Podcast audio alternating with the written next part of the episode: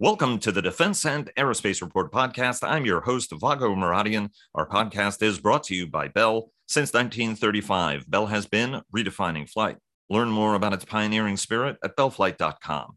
UK inflation is down, mirroring a drop in the United States as investors continue to debate whether central bankers will continue to raise short term borrowing rates. And a huge week for earnings last week on both sides of the Atlantic as Air Lease, Babcock, Dassault, Lockheed Martin, QinetiQ, Saab, Thales, and many more all report earnings.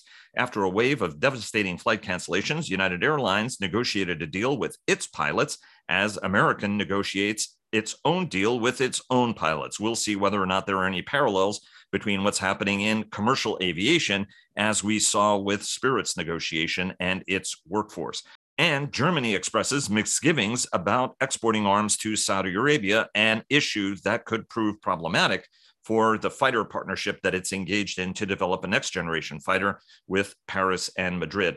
Joining us today, as they do every week, to discuss all this and more, are Dr. Rocket Ron Epstein of Bank of America Securities, Sash Tusa of the independent equity research firm Agency Partners in London, and Richard Aboulafia of the AeroDynamic Advisory Consultancy, joining us from the Bali Bureau. Guys, welcome to the program. Uh, thanks very much for joining us. And I'm really glad that we're not doing the program Oh Dark 30 as we did last week. It's great to be here, Vago. Thanks.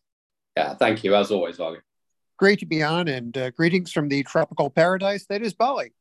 uh, indeed, and and this time uh, I have to apologize that you are joining us very very late uh, in the day, Richard. So we appreciate it, and we'll keep the program rolling. Um, Ron, uh, walk us through. Right, interesting week for markets. Still, some of the uh, right? The recession, not recession, Fed, what they're going to do. The economy continues to roar uh, onward, um, sort of the bigger drivers and how the group performed. And we'll get into earnings here in detail in a second, but, you know, mention whatever, you know, top line things shaped investors and earnings as well. Yeah, it was pretty, you know, boring week, honestly, given, you know, everything going on. Um, the S&P was up, um, you know, maybe, you know, it was just about 70 basis points. Uh, if you look at some of the big names we cover, you know, Boeing was down about 60 basis points, Northrop up about 60. Um, those kind of moves. It just wasn't a very exciting week. Um, you know, the, the the champ for the week was Rocket Lab. It was up almost 20%. Hmm. Uh, and I think that was on the tails of their 40th successful launch. I mean, they've really kind of, I think, proved to the world that they have real legacy here, and um, you know, it's a, it's a, it's a real business. We've been saying that for a while, but I think they're showing that to the world. Um, and then mm, you know, of our coverage, a lot of companies report this upcoming week, this past week. It was really just Lockheed Martin, uh, and we can talk about that in a minute. But they were down about two percent on their on their earnings, uh, which was kind of surprising because their earnings are actually pretty good. Um, just uh, a brief macro point, right? I mean, the street has a tendency sometimes of either overreacting to what happens in Washington or underreacting. We're now looking at about an $880 billion, right? I mean, assuming this is the number we, we get to for defense. Uh, that number is well north of a trillion dollars. If you add uh, the nuclear enterprise to it, uh, that falls under the Department of Energy's purview at a time when we are trying to modernize our nuclear forces, uh, as well as the Department of Homeland Security and intelligence agencies, right? I mean, it's well north of a trillion dollars. Are investors adequately valuing where we are on national security writ large? Yeah, I, I don't think so. Right. I think you know the given all the kind of drama on, on the hill and everything that's been going on, um, that's been kind of lost on investors. I mean, 880 billion is a is is a great number. Uh, I've had some investors mention to me, uh, "Hey, you know what? Outlays are starting to go up." Yeah, n- no kidding, right? I mean, there's been a lot of orders for stuff. Outlays are going to continue to go up. Um, so you know, maybe we'll start to see that. And I think that was part of the surprise with you know Lockheed this this quarter. They you know the their numbers were good, the stock was down, but the you know the setup for for defense is actually uh, looking much better. If you look at the broader economy, you know it, it's pretty mellow right now. I mean, the, the 10 year has been sitting just under 4% now for, you know, weeks and weeks and weeks. Um, the VIX is very low at 13. Um, you know, Brent crude at 81, WTI at 77. They've been bouncing around that range for a while. So, you know, the market is, you know, broadly pretty, pretty calm. Um, I think as we get through this next earning report, through this next week, uh, we might see some changes about how people think about defense. And then the one thing I might add, uh, defense stocks typically during presidential election years do very well. Um, I can get the exact numbers for this, but approximately if you if you look at how defense stocks do, and this is you know going back looking at about 40 years worth of data, kind of independent of who's seen as you know kind of in the lead or so on and so forth, about 80% of the time defense stocks outperform the broader market during presidential election years, and they do it meaningfully, you know, by something like a thousand basis points. So um, if you look at kind of the setup for defense in the next year as we move into the second half of the year, which everybody starts to think about, right? We're in the middle of the year. Um, you know, the setup for defense into next year, given that backdrop, 880 billion, well over a trillion when you add in everything, it, it looks pretty good.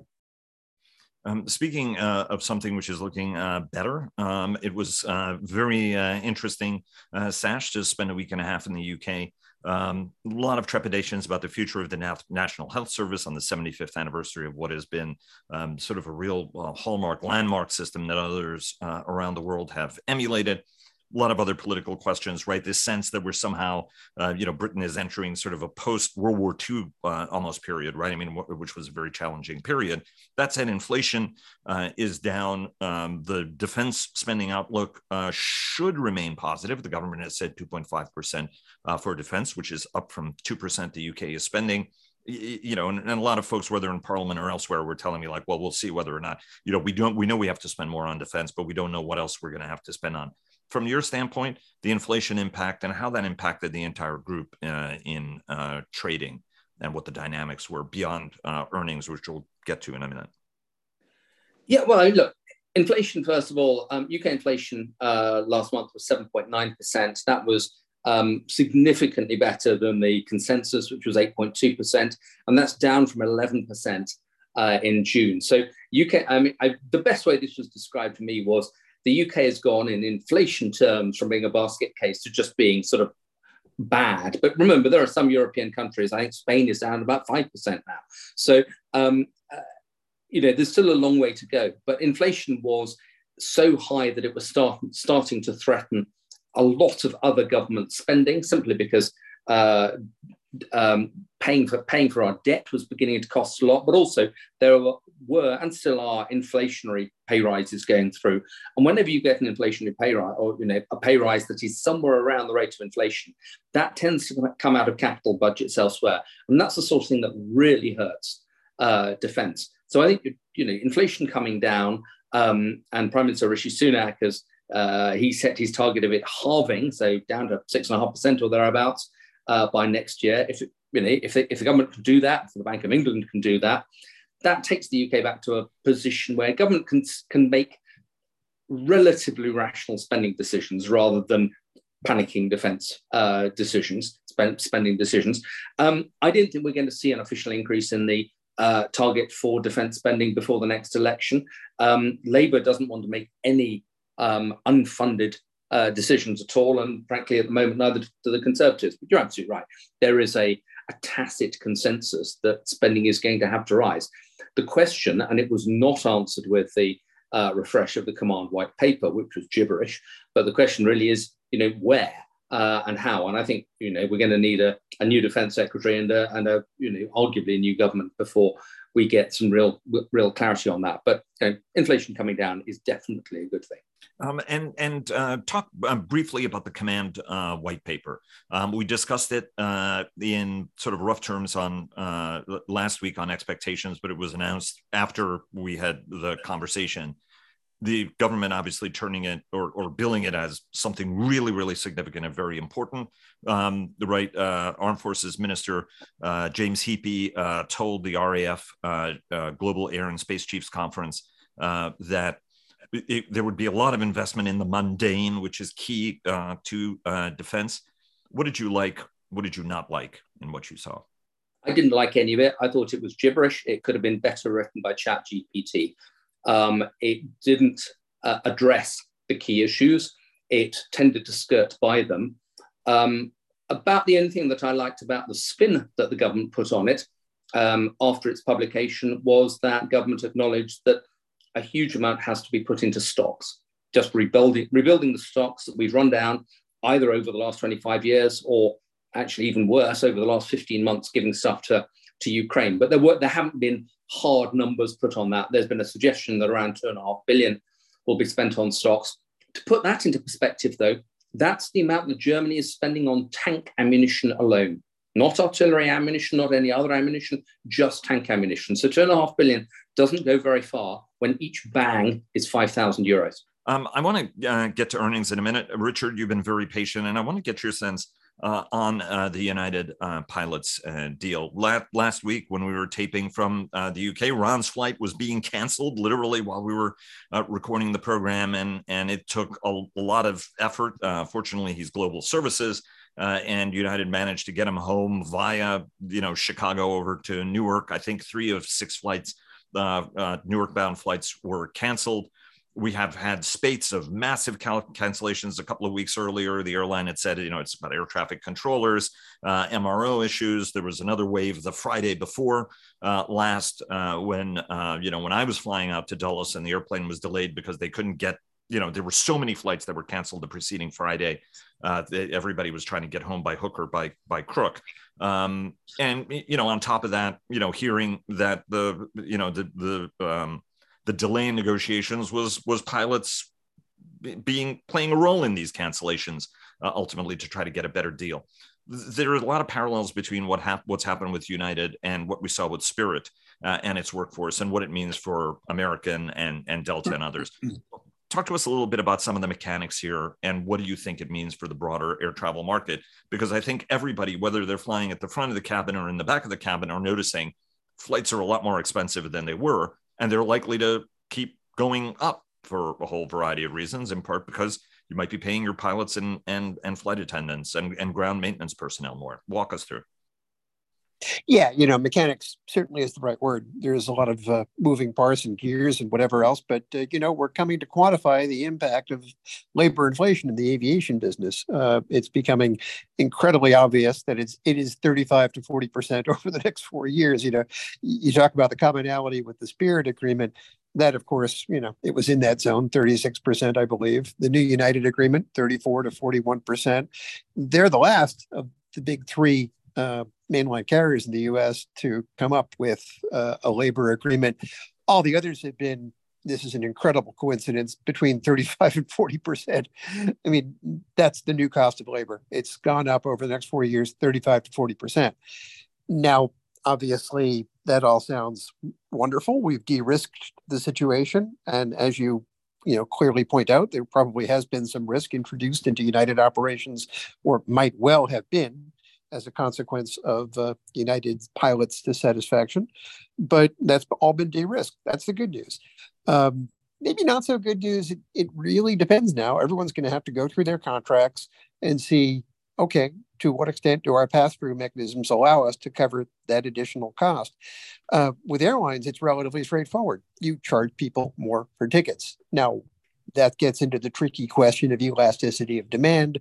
Will the upturn hold up with higher ticket prices? We don't know. Nobody knows, right? And of course, it depends on broader economic issues, consumer psychology, so many other things. There's no right answer. We're just going to have to, you know, cross our fingers. In terms of manufacturing stuff, oh boy, you know, it becomes very obvious that again, it comes down to what you can pass through. And can Boeing pass through? Yeah, they, they, they probably can pass through higher costs to the airlines, not always, but some of the time, some of the costs. Can their suppliers? Well, this gets into the tricky question of to what extent the supplier costs are supplier problems and to what extent they're Boeing's problems. Spirit's the best illustration of that. There are no longer any Spirit problems, it's all Boeing's problem, right? So I think there are a lot of big questions introduced, but at least we know the numbers we're dealing with for everybody, it's 35 to 40 percent. Uh, Ron and uh, Sash, any any sense on how uh, Ron sort of uh, you know broader comments, Sash, how this affects uh, European aerospace, right? Because we talked about you know even the global implications of the Spirit deal and what does it mean, right? So if all of a sudden the big three American airlines are paying more money, mm, you know, Air France pilots and BA pilots uh, might think the same thing. Go ahead, Ron. Well, I mean, it's sort of the obvious thing, and I think you know Richard was alluding to this. Um, you know, the proclivity to fly is. I mean, there's a there's a price sensitivity to it, and you know how much of a you know uh, increase in prices will the will the market bear? Um, you know, we'll see. Uh, I think another thing to focus on here is you, you had you know the labor deal uh, at Spirit. Uh, the Boeing has a similar negotiation with the IAM next year. You know, how's that going to go? Um, you know, by our estimate, you know, Boeing employees have actually done better relative to the aerospace industry than Spirit employees did. Um, so maybe that'll go easier for Boeing. Um, but we'll see, right? I mean, it's a labor negotiation. Uh, and then other suppliers are going to have to deal with this, right? So, you know, to Richard's initial point, you know, we're starting to see labor inflation in our industry. Um, um, it's just an, an incontrovertible fact. Um, we'll see what that does for you know margins across the industry. Uh, you know, the, the, airlines so far have been faring pretty well. We'll, we'll we'll see how that goes, and then we'll see how it it, it goes through the supply chain uh, for you know all the component suppliers. Uh, something definitely to watch. But I think the key watch item now is Boeing's negotiation next year with the IAM. And any expectations on what that's going to look like at this point? I, I really don't. Right. Um, I'm I, am i am I'm cautiously optimistic that it goes it goes well. Um, you do have you know, some precedent set uh, in Wichita, right? So there's going to be some lessons learned there. And then, like I mentioned before, when you do compare how Boeing employees have been paid in the Puget Sound region relative to um, employees in in Wichita, they have done better, right? So um, there, there, might be less angst uh, in in the uh, how can I say it at the negotiating table relative to what there were, you know, in, in Wichita. And remember, part of the reason Spirit was separated off of Boeing way back when was to separate. You know, remember the the IAM in Wichita and the IAM in Seattle. They were both IAM 751, so it was the same negotiating group, it was the same pay rate, same everything. Um, and then after the deal, it got split. So it's not surprising that the employees in Wichita fared worse because initially that was part of the strategy of the whole thing, why they did it in the first place. Uh, in, in, indeed. Sash, uh, impact on European aerospace before we move on? I think on European aerospace, not very much. Um, European aerospace um, manufacturers are in general settling around the six, five to six percent um, annual level, although there have been some significant um, one-off payments for cost of living, particularly in Germany. Uh, Germany has, I think, has, has, been very, very good at, uh, you know, looking at the, co- the cost of living problems at the moment as being a one-off cost, and a lot of firms have been paying uh, a thousand euros or thereabouts as a uh, effectively as a as a single payment in addition to the annual payments. Um, airline costs. It, look, it's possible that that the United uh, numbers will uh, eventually come over to the three big European carriers, but they've got to be very very careful because. Um, you know, d- despite everybody's best efforts, there is still a very, very healthy airline uh, market in Europe. And if the major carriers settle for uh, at very, very high levels for, for pilots. Um, the low cost carriers, the Ryanairs, Wizz, EasyJet, are going to come in and eat their lunch, dinner, and then tomorrow's breakfast as well. Uh, and they, they won't be able to afford that. So I, I actually suspect that this will not be as contagious as the indirect effects of uh, the Spirit deal. Uh, by the way, I, I think it's illustrative that um, with each one of these uh, broader uh, delays, cancellations, and the like. The number of people I know who pay who historically have paid, uh, you know, our our front cabin people are beginning to take other airlines in order to cross the Atlantic, and I think that that's uh, interesting. Whether it's you know uh, uh, flying the Icelandic carriers or whatever, they're like, look, it's just a lot cheaper, and it's almost like, uh, could I afford it? Yeah, but on moral grounds, I'm kind of not. Uh, and I think that that's kind of interesting that you're getting that kind of a uh, feedback and pushback uh, as as you know the the rates uh, really go up and up.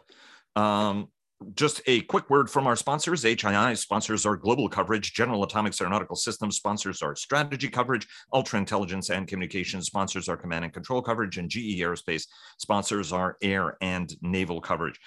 Richard, is there anything you want to add uh, after my little uh, Icelandic uh, soliloquy? You know, it sounds did right. I think there's almost a psychological barrier for front of cabin folks in that uh, that you know five figure bed. You know, people are used to saying, "Oh, uh, seven, eight thousand for transatlantic business class, fine." But you're starting to see 10, 11, and I can't help but wonder whether there isn't some sort of you know trigger mechanism that people do consider other options or simply bite the bullet and do premium economy even though that someone's going to pay they simply just can't justify it i think i might just be in that heading in certain situations Um, I, I would uh, point out what I also think it's interesting, Ron. It's being reflected in the travel policies by some airlines, uh, by by some even major contractors.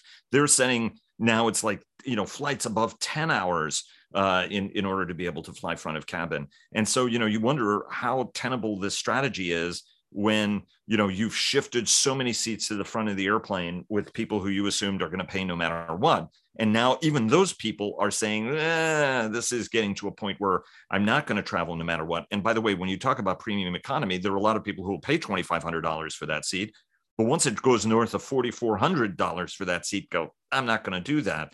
So it was interesting at Riyadh uh, and in my time in london the sheer number of people whose companies have instituted travel policies you're flying in the back of the airplane. We all fly the back of the airplane. If you can upgrade on your points and miles go right ahead. We're not going to pay for it. Any, anything you want to add ron? Yeah and i think that's you know something we're seeing across industries you know, even in you know uh, my industry uh, you know the you know the big big banks. I mean there's a real focus on cost right now um, you know without getting in the details um, we're dealing with the kind of uh, a similar situation. So I don't think that's just you know, you know the A and D industry. I think we're seeing that across industries as companies look at you know efficiencies and you know travel and entertainment costs and so on and so forth. And particularly if you baseline, and, and many companies I think did this, if you baseline your travel budgets and to 2019 levels, um, there's a heck of a lot of inflation in travel on you know airfares and hotels. Don't forget about hotels. Hotels have gone up a lot too. Um, right. Versus 2019. So relative to a 2019 bar, um, you're way up, right? So um, what I think you you you you focus are focusing on, I think, correct, right? I mean, it's, you're going to see that I, I think across industries um, un, until something were to change, the economy were to get really really robust, um, or or whatever. But I mean, I, you know, spending you know north of you know ten thousand dollars to go on a transatlantic trip, I think to almost any company, that's just a lot of dough. I mean, that was that's almost you know what was you know Pacific kind of fares. Right. It's going to be interesting to see how much money, right? I mean, having reconfigured the cabin for these vast business and first class sections, then sort of economy, you know, premium economy, right? Four rows, maybe, you know, go across the airplane times six uh, and then you know a smaller back of this you, have structured the whole thing to drive all the prices up right? Uh, and and accommodate more people who will spend more give them a little bit of a rub you know bumper option then have sort of you know coach plus and then very few coach seats you've structured the whole thing to sort of drive this and then you're going to have to change planes configurations which is going to cost money also. It's interesting where they drop that premium economy bulkhead. You can't open two of the overhead door uh, overhead bins uh, or or even more than two given how they've uh, set it up. Just real real quick uh, sash any last thoughts on this before we move to defense? Well, just it was very interesting um, at the Airbus Capital Markets Day, and this was last November. Um, uh, and we went around their um, cabin interiors center, and the Airbus people were pretty open. I mean, they said that a lot of airlines now see their premium economy as being equivalent in class to the old club business, um, and that business class has become the new first class, and that a lot of airlines outside the US don't have a first class section anymore. They're, so club uh, club business is uh, the, as good as as good as you get, and very very good indeed.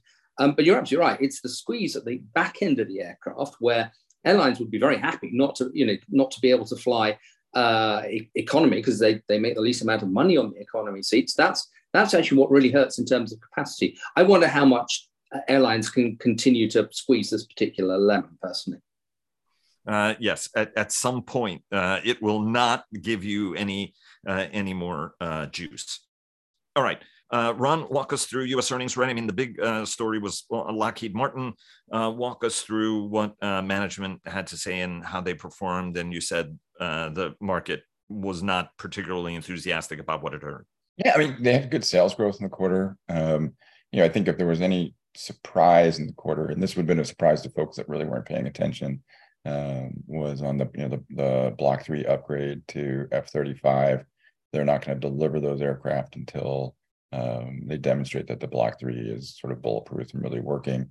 Um, that shifts some cash flow from this year into next year, but doesn't change the magnitude of the cash flow. It just kind of shifts it from one year to the next. Um, their you know their their um, missile and fire control business had a book to bill of 3.3. That's just you know humongous number. I mean, defense contractors don't do that. It's usually what 1.2 is a really good book to bill. Um, so you know the book to bills were good. You know the, the numbers were broadly good.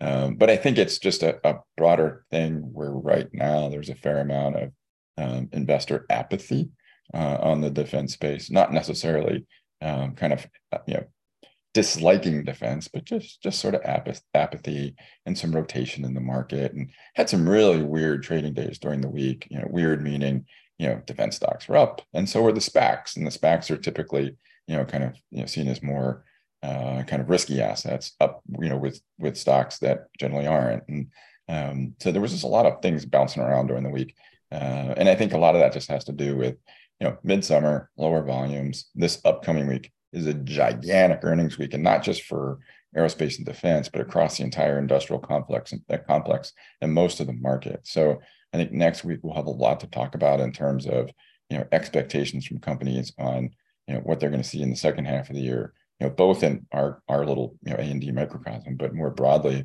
on you know the broader industrial universe and just you know kind of the you know the broader market, you know the consumer and so on and so forth. So I think this is most likely going to be a very important week because we have so many earnings this week across the market. And and any uh, expectations in terms of how the group is going to perform? I mean, I, I really, I really wish I could tell you. Um, I think um, I, I, you know, from what if you read the tea leaves on um, what Lockheed said, most likely um, you'll probably see pretty good backlog build at most of the defense contractors. Um, I would imagine you know the you know the defense numbers will be probably pretty good. Um, I don't know if the market's going to care, right? But we'll but we'll see. Right. And then on commercial aerospace, we know what Boeing and Airbus delivered, so that's that's not a big surprise. But you know, Boeing defense, there'll be you know all eyes on that, and Boeing cash flow, folks will be looking at. Uh, and then you know the other question is on the aftermarket. When you look at maintenance, repair, and overhaul spare parts, you know how how is the supply chain doing? Is supply the supply chain passing through inflation? We know they are. How much? You know, you know how is pricing? How is volume? All that kind of stuff. Uh, and I would imagine it's going to be the numbers going to be pretty good. Um, at least that seems to be what investors are, expecting. Uh, Sash, uh, walk us through Babcock, Dassault, uh, Thales, Saab, uh, among the companies, uh, the big ones to report. A lot of good notes uh, on your part. Walk us through, you know, how each of them performed and why. Right. Started off with Babcock, given the company is a terrific company, but has also experienced its own share of challenges. Yeah. Well, um, look, the share price uh, reaction um, tells the story. Babcock shares were up one quarter uh, last week, not one quarter of a percent, one quarter, 25%. Uh, so, you know, they started the, they started or they ended the week before um, at uh, about just under three pounds and they ended um, uh, the week just gone at three pounds 80. It was an absolutely incredible uh, performance in that respect. Why? The, num- the numbers themselves were good. The cash flow was better. One of the criticisms of Babcock, or one of the concerns, has been that it had a strained balance sheet. It might have to do quite a big recapitalization. I don't think anybody seriously believes that now. They've actually got their net debt uh, down to about 1.1 times EBITDA. That's incredibly comfy, uh, well inside covenants. Um, they seem to have dealt with the Type 31 uh, frigate program uh, problem as well as they could do. I mean, nobody should be surprised. Fixed price contracts, fixed price defense contract has an overrun. Dog bites man. Um, but I think they have learned a huge number of lessons about that. They've actually gone into a, a much more mature um, level of arbitration with the UK Ministry of Defence, and I think I would have expected three months ago. Um, you know, both sides accept they've now got to get this uh, this program right. Um, I suspect that ultimately there will be you know, a deal which includes fitting the Type 31 frigates with the uh, Mark 41 vertical launch systems, and that will sort of cover a lot of the costs that have been that have been incurred uh, recently. But that that's our personal view. But overall, investors came out of looking at the Babcock numbers thinking it's in way better financial uh, condition than we thought. It's actually growing a bit faster than we thought. They're starting to announce contracts now related to Ukraine. They're overhauling a lot of military vehicles uh, that the UK is donating and then get sent to Ukraine. But they're actually now looking at setting up a complete MRO business in Ukraine or, or near Ukraine. It's probably a bit safer if you do it somewhere in Poland, let's be honest, um, so that they can support other countries' vehicles as well, because a lot of smaller countries in Europe don't have the ability to deploy forward and provide the, the level of overhaul that probably the Ukrainians are going to need. Um, it was a you know it was a really encouraging uh, set of figures for a, for a stock that's gone nowhere uh, in the in in the last couple of years and was down heavily on a sort of five year view. Um, that was the best performer of the week. Compare that with Dassault Aviation though. Um, Dassault was down eight percent on the week. Um, why? Because they just didn't deliver very much, and they didn't get very many orders either. I mean, is, is the hmm. the simple story. Uh, you know, if you look at the first half of the year, um, uh, you know, in terms of uh, orders, they had 12 Falcons ordered. Well, that that's not going to butter, butter many parsnips. Um, the Falcon business is just is going through. You know, they've said demand has definitely gone down again. No more Rafales ordered, um, and deliveries. Um, uh, four Rafales, two each for export in France, and nine Falcons. This is a business that's really at a, at a cyclical low point. Now, look three, four years forward, they're going to be delivering 36 to 40 Rafales a year. So, um, you know, closer to 20 uh, per half year than the four they, they delivered this half year. And the Falcon business should be should be picking up by then as well. But I think investors were just taken aback by quite how low uh, this otherwise fairly well uh, flagged um, uh, dip uh, is, how little activity there was relatively. Um, is playing a much longer term game. We should come back and talk about um, uh, France and Germany and SCAF uh, later. But this also fed through, I think, a little bit to Thales. I mean, Thales's uh, shares were down 3% on the, on the week. Their results were better than Dassault's objectively, but management on the call, frankly, were just a bit bit down in the mouth. You didn't get the feeling they were they were feeling that great about near-term prospects. I continue to be really surprised that Thales management managed to do an hour, hour and a quarter's call on their results and not mention Ukraine once. Um, hmm. it, I think they are tied up in the complexities of French foreign policy, uh, which is to try to be slightly more, and I'm using the term with very, very big quotes here, balanced towards Russia. I don't think that does France any credit personally, um, but I think it, you know, it means that Thales are rather constrained in what they can say, and I think they just don't feel they're getting quite as much of the the big European upturn as uh, as they would like at the moment. But it was a remarkably downbeat um, uh, call. By contrast, Saab was pretty good. Saab was up eight percent on the day and then gave it all uh, all back uh, two, tra- two trading days later. Um, uh, it's a very, very volatile share, but book to bill of 1.15. That's nowhere near as good as Lockheed Martin missile and fire controls business, clearly, but that you know that this is still a business that's growing its backlog and very much expanding margins. So that was a you know that was a relief to investors. Um, I, I, would just point out, I think that there's a disconnect between what Thales leadership uh, is saying and avoiding Ukraine and the reality after having spent a week uh, in more than a week in Paris and talking to uh, senior leaders, that there has really been a shift uh, in the way uh, that Paris is looking at this, including the openness with which um, Macron is approaching bringing Ukraine, for example, into the EU uh, and expanding the EU uh, sort of more broadly, which is something historically France hasn't done. So, as much as there's been a Zeitenwende in Germany, there appears to be a very, very palpable shift in Paris. Even if that shift is uh, the anti-Russian shift that's happened is really being uh, recognized, right? I mean, it's it's sort of at this point the, the bigger concern are Macron's problematic statements towards China, uh, rather uh, necessarily. So I think that it's interesting that you know perhaps Thales is lagging a little bit uh, in in terms of how it's uh, viewing this. Then, I mean, it, it, it's interesting to me. Yeah, I, I think I think that's a, I think that's you know, very, very perceptive. And you know, you and I spoke to very different people in Paris and, and thereafter. So I think you know what we're getting is some some incredibly useful points to to triangulate from. Um, and it's, it wouldn't be impossible for a you know for a company to, to have a lagged um, uh, level of feedback compared to what's going on at sort of the leading edge of, of government thought. Uh, but they do themselves a lot of credit as a management if they, you know, frankly, they just said, look, there is a war in Europe. It is in human terms, in you know, moral terms, deeply regrettable. But we're a defense company. This has to be good for what we do, because you know, like every other defense company in the last 15 years, um, they've had people saying, you know, defense is bad, don't buy the stock. Well, that certainly doesn't apply now.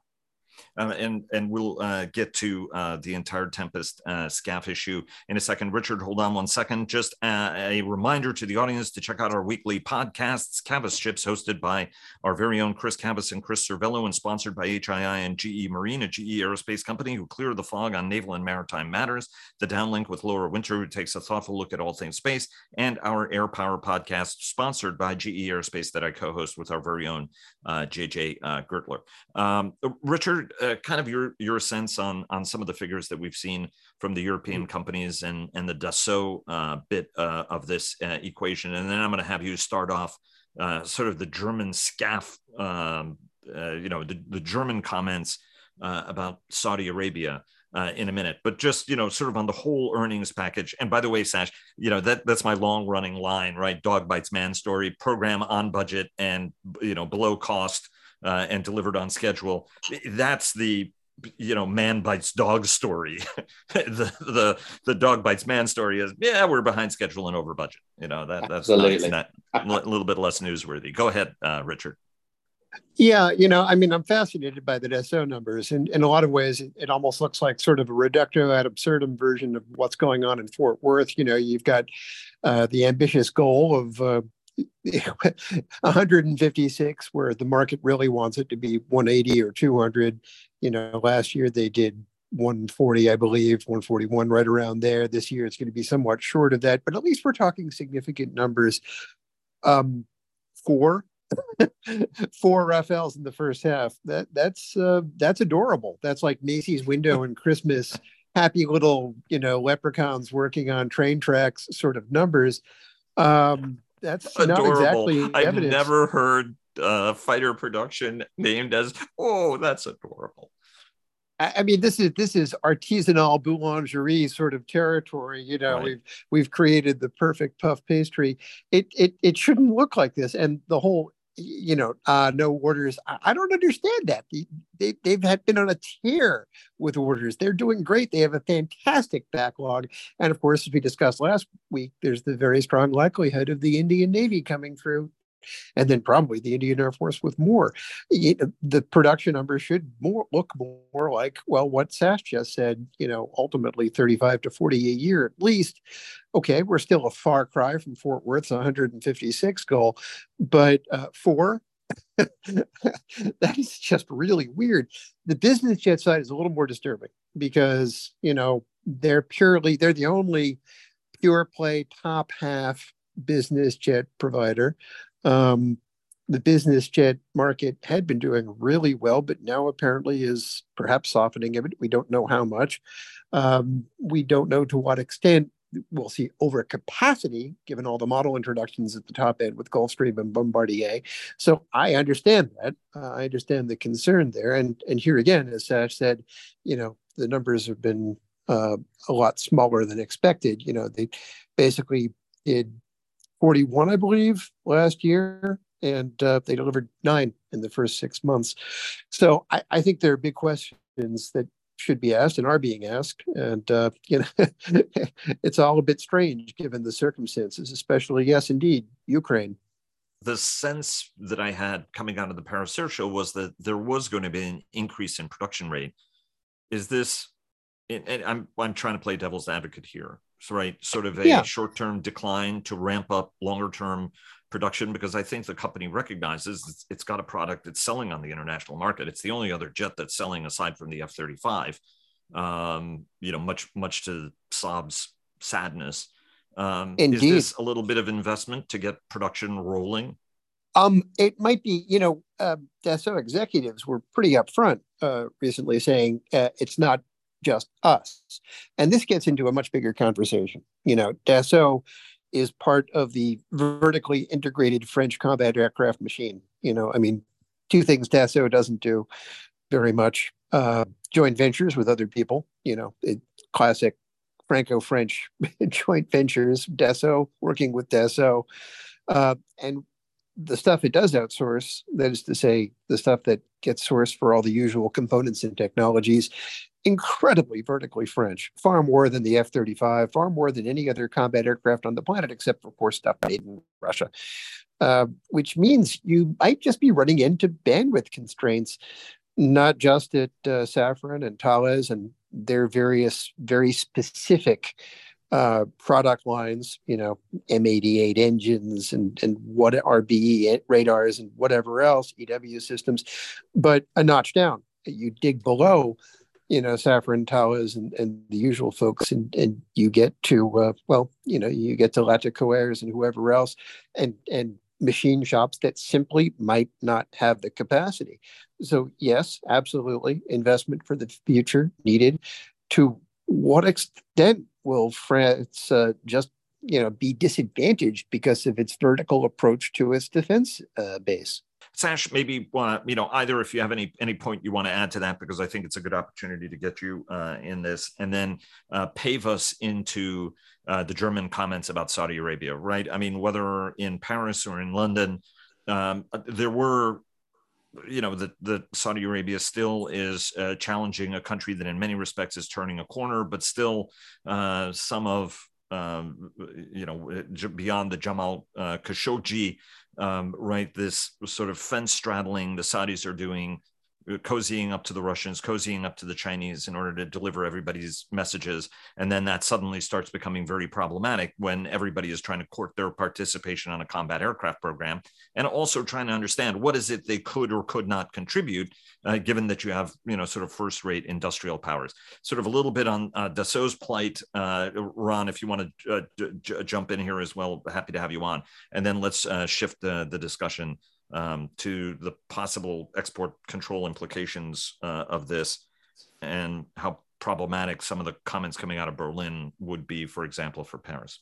Yeah, look, I've, I've got very little to add uh, Richard's excellent comments. I mean, he's absolutely right. You know, France in general, but uh, Dassault in particular, is more vertically integrated. And actually, it's not even the tier twos; it's the tiers threes, fours, fives. That there's a long um, line of very, very small uh, subcontractors, which you know, for very, very uh, admirable reasons, um, are, are, supported in French industry, and some of them uh, get bigger and, and uh, even more, you know, more, more, successful. But a lot of them have just not got the elasticity to be able to increase uh, production, and no French company wants to push them to increase production in case you push them over the edge by mistake. And has always been very clear. It takes a minimum of three years to build um, a Rafale whether we like it or not, that's how long it takes from order received to aircraft delivered out of, uh, um, out of the door. Um, and if you are a new customer, i.e., you have never been a Dassault customer before, it's close to four years because it just takes longer to do the, the documentation and the training and, and, and, and everything else. So I, I, actually don't worry too much about Dassault's ramp from here, but I was taken aback by quite how low the, the, uh, the trough was. Um, so you know, back to Germany and uh, and Eurofighter, but more broadly, SCAF. Um, uh, Chancellor Scholz, uh, you know, was was asked a question about arms exports to Saudi Arabia, and and basically said Eurofighters are not going to be exported to Saudi Arabia. Um, you know, on his watch or anybody else in Berlin's watch. Um, it was a very, very, uh, it was a very hard comment to make. Um, it was a very difficult comment to make. I don't think it will have done Germany or German industry any good at all. Um, he can clearly, you know, veto a Eurofighter uh, export, but by doing so, he is frightening the hell out of Paris because um, if he can veto a Eurofighter um, uh, exports to Saudi Arabia, he can he then has, and Germany then has the same powers over SCAF uh, FCAS, you know, as and when that program finally comes online. And the French take the, the absolutely categoric view SCAF is being designed for use by France, but also Germany and Spain, and for export. And you know, domestic uh, supply and exports are, are absolutely indivisible. Um, I think this is pushing um, SCAF closer and closer to failure.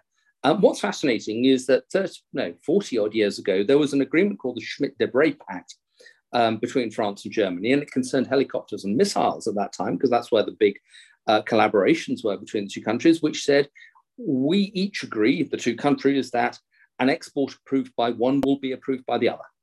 Um, and Scholz has just you know, torn that up.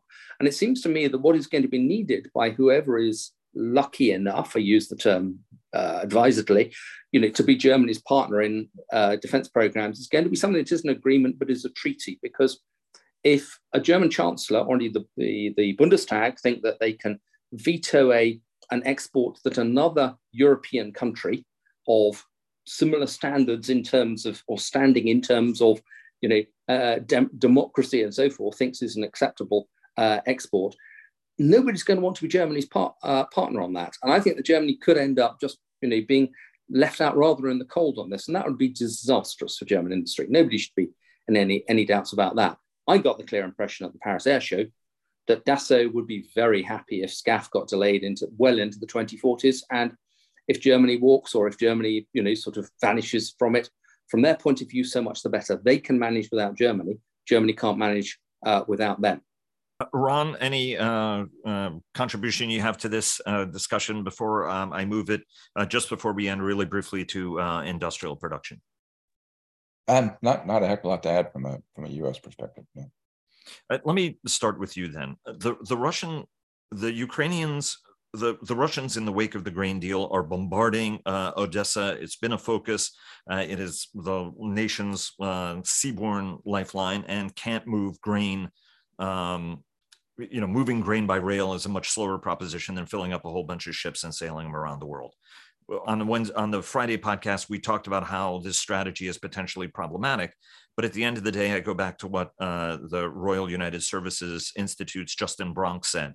If your adversary says they want to destroy Ukraine as a, as a nation state, you have to just believe them. And it's a long term project. And Putin is waiting for us to both either run out of arms or just run out of patience, or ideally uh, both. Um, the Ukrainians are shooting down everything they can, all the shaheds that the Russians are are sending uh, Odessa's way or Kiev's way or Lviv's way. Uh, they are downing. The trouble is, we are running out of patriots. We're running out of IRIS-Ts. Uh, and and the Russians haven't even inaugurated, uh, although I will check on the status of this on tomorrow's program with Sam Bendett uh, of uh, the Center for Naval Analyses, they're not they're going to inaugurate their shahed factory and they're going to be producing this i mean the, the russians have shifted to a war economy uh, building more munitions uh, even with western electronics.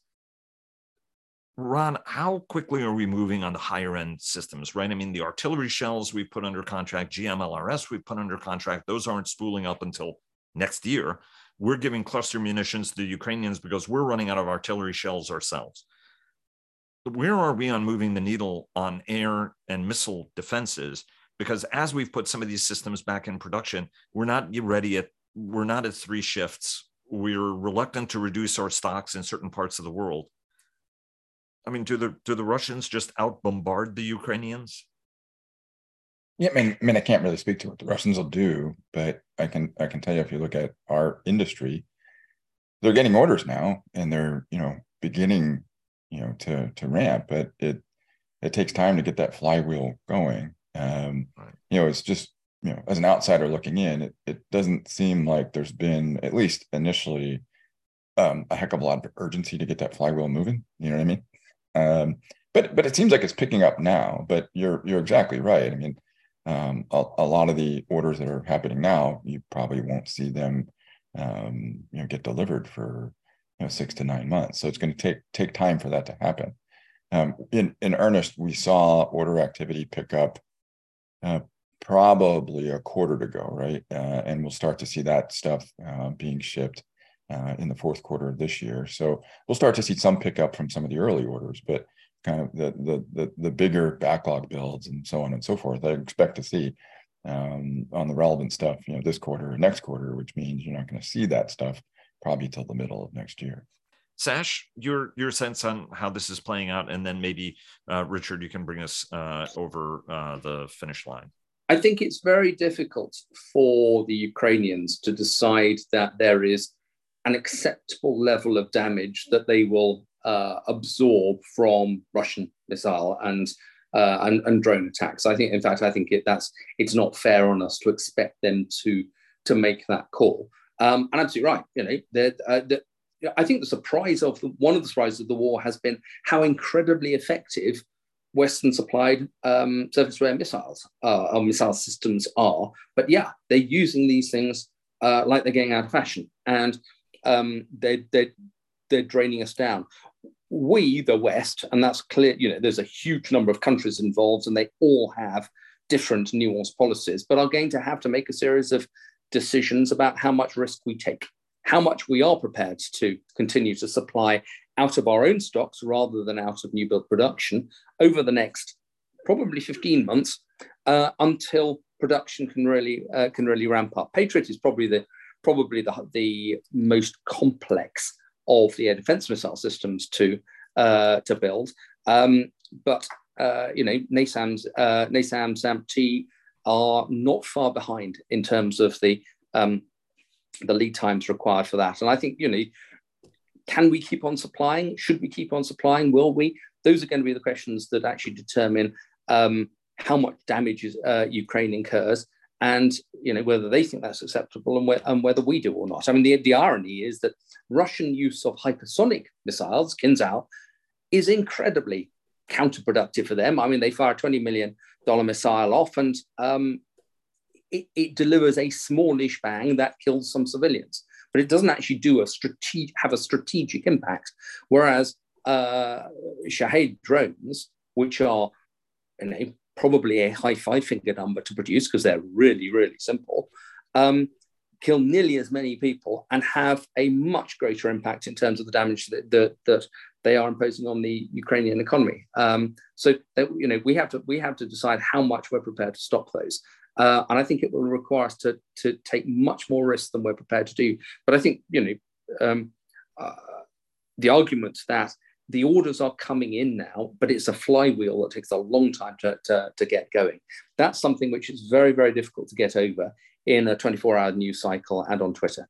Uh, I should uh, also point out that in some of these cases, we are re-engineering for production and for the things that are out of production right? There's a whole bunch of things that we're doing you know because the technology has expired right? I mean whether it's for Stinger or javelin production or anything else that was gapped you're not going to replicate an old wheel. You're going to have to engineer a new wheel. And i know that that's some of the challenges uh, that we're looking at. And i know when i talk to army friends uh, and other industry friends that we're trying to do things to improve producibility and a whole bunch of other things. It, it, all of that takes time and there's certification, right? But at the end of the day, we also want to help uh, our ally uh, and partner. And when people just say like, "Oh, we'll just have to do it smarter," at the at the end of the day, they're the ones being shot at uh, ultimately. And you know, honestly, I agree with Vladimir Zelensky the offensive is delayed because that which we promised them took so long to approve and then to send. And you know what i mean? The longer it takes you to approve the longer it takes you to train